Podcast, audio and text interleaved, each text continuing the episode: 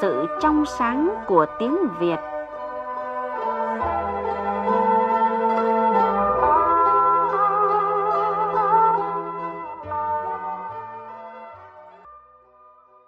Thưa quý vị và các bạn, hổ trong cảm thức của người Việt là con vật đại diện cho sức mạnh và sự nguy hiểm.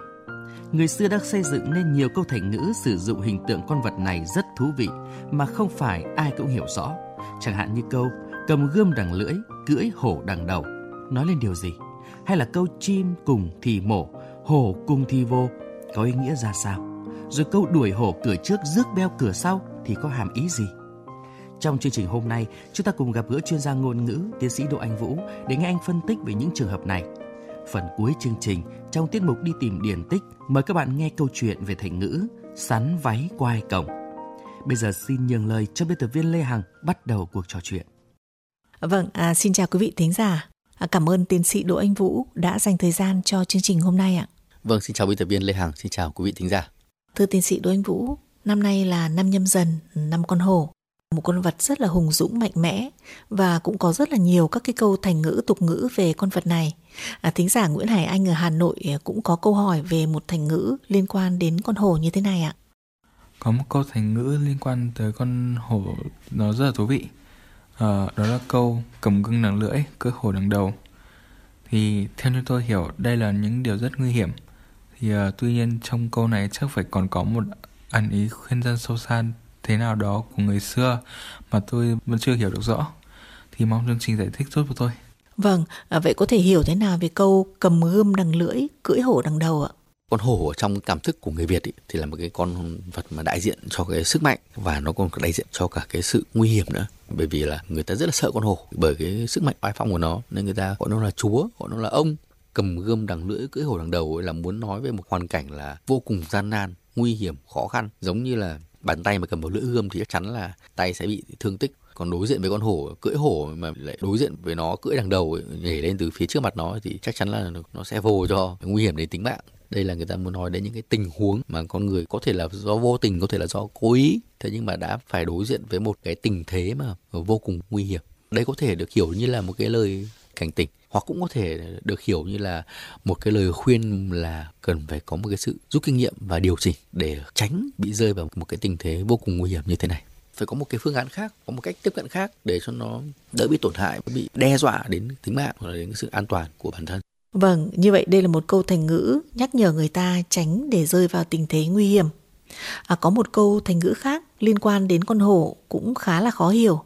À, mời anh Vũ và quý vị thính giả cùng nghe một tình huống.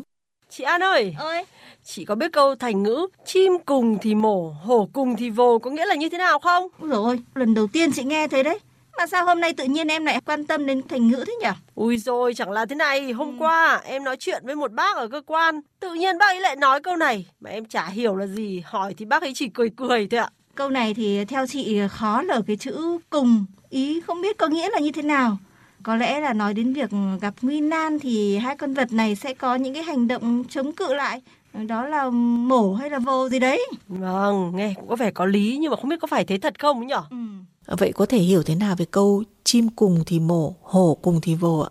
Câu này có nghĩa là khi mà bị dồn vào bước đường cùng ấy, thì tất cả mọi sinh vật dù là yếu đuối nhất hay là dù là khỏe mạnh nhất thì nó cũng sẽ đáp trả lại bằng tất cả cái sức lực để nó chống cự và cũng là để nó bảo vệ chính bản thân mình. Chim là một sinh vật rất là bé nhỏ chắc chắn nó là yếu đuối hơn con người rất là nhiều. Nhưng mà khi mà bị dồn vào đường cùng thì nó cũng sẽ phải đem toàn lực của nó ra để nó chống cự lại bằng cái động tác là nó mổ thì còn con hổ thì mạnh hơn rất nhiều thậm chí nó có thể vồ người ăn thịt người. Câu tục ngữ này chia ra làm hai vế và mình thấy rõ là có một cái sự tương phản giữa hai vế này. Con chim thì bé nhỏ yếu con hổ thì to lớn khỏe thậm chí là rất là hung dữ. Nhưng mà nó sẽ đều phải dùng đến toàn lực ờ, khi mà bị đẩy vào cái bước đường cùng. Câu này nói về chuyện con chim con hổ nhưng mà thực ra ấy, cũng là để nói về con người. Cũng như là khi mà mỗi con người bị dồn vào cái bước đường cùng thì người ta cũng không còn một cái sự lựa chọn nào khác là người ta phải chống trả lại một cách quyết liệt. Trong cái tục ngữ của người Việt cũng có một câu tương tự là con run xéo mãi cũng quằn.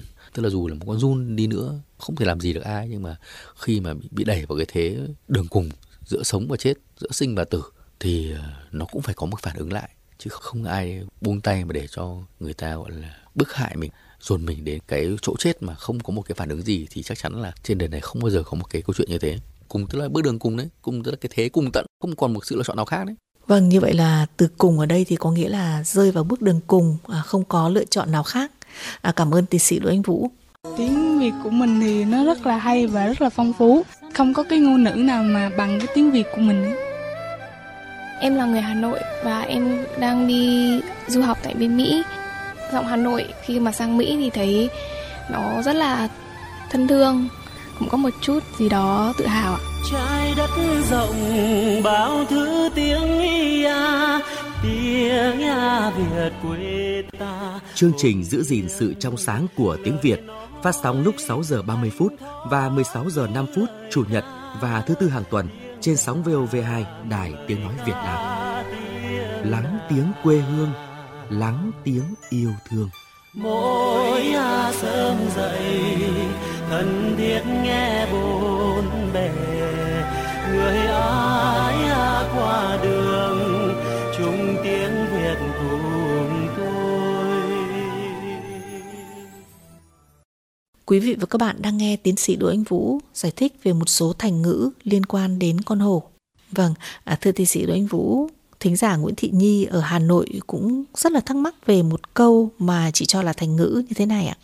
Ừ, có câu thành ngữ mà tôi thấy rất là khó hiểu là câu đời hồ cửa trước, rước beo cửa sau. Tôi không rõ ở đây beo là con gì và hàm nghĩa ở câu thành ngữ này là như nào. Thì mong chương trình có thể cho tôi biết là câu thành ngữ này có thể sử dụng trong những trường hợp nào.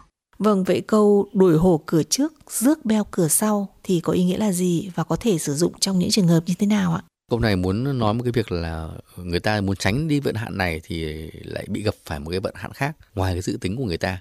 Tức là một cái tình thế rất là rủi ro, rất là không may, rất là không mong muốn. Thì cái câu đuổi hổ cửa trước rất beo cửa sau nó cũng tương tự như câu là tránh vỏ dưa lại gặp vỏ dừa. Thì uh, beo là một con giống như con báo. Đuổi hổ cửa trước có nghĩa là đã tránh đi được một cái hạn của con hổ thì ờ, không ngờ thì lại bị gặp cái hạn của con beo lại đón con beo từ cửa sau vào tức là cái này là một cái vô tình nhưng mà lại tự chuốc lấy cái sự nguy hiểm tự chuốc cái, cái điều không may cho bản thân vâng như vậy con beo chính là con báo và câu này thì cũng tương tự như câu tránh vỏ dưa gặp vỏ dừa. Xin trân trọng cảm ơn tiến sĩ đỗ anh vũ vì những giải thích hết sức thú vị về một số câu thành ngữ liên quan đến con hổ. Đi tìm điển tích. Mời quý vị và các bạn nghe câu chuyện về điển tích thành ngữ Sắn váy quai cồng của tác giả Tiêu Hà Minh trong cuốn Đi tìm điển tích thành ngữ do nhà xuất bản Thông tấn phát hành năm 2010.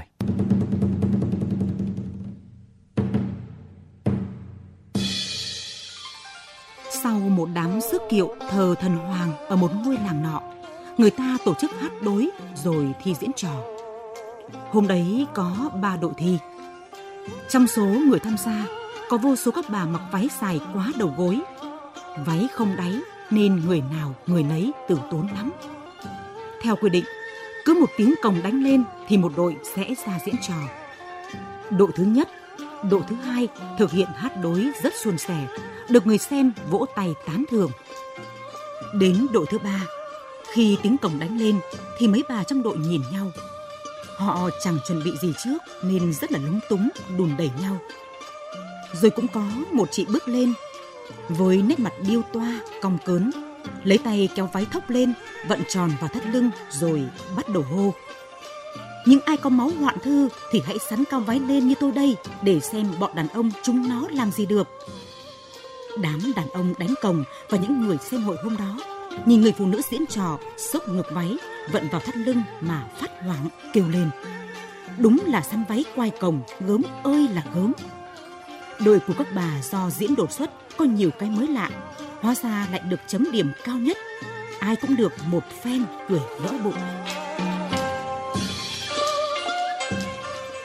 Thưa quý vị, thưa các bạn, câu thành ngữ sắn váy quai cồng được sử dụng để miêu tả cử chỉ hình dáng của người đàn bà đanh đá, đành hanh, thể hiện thái độ giận dữ, bất chấp, ngược lại với sự ý tứ ngôn hạnh mà người phụ nữ cần có. Chương trình giữ gìn sự trong sáng của tiếng Việt xin được dừng tại đây. Hẹn gặp lại quý vị và các bạn trên sóng VOV2 và trực tuyến trên vov2.vn.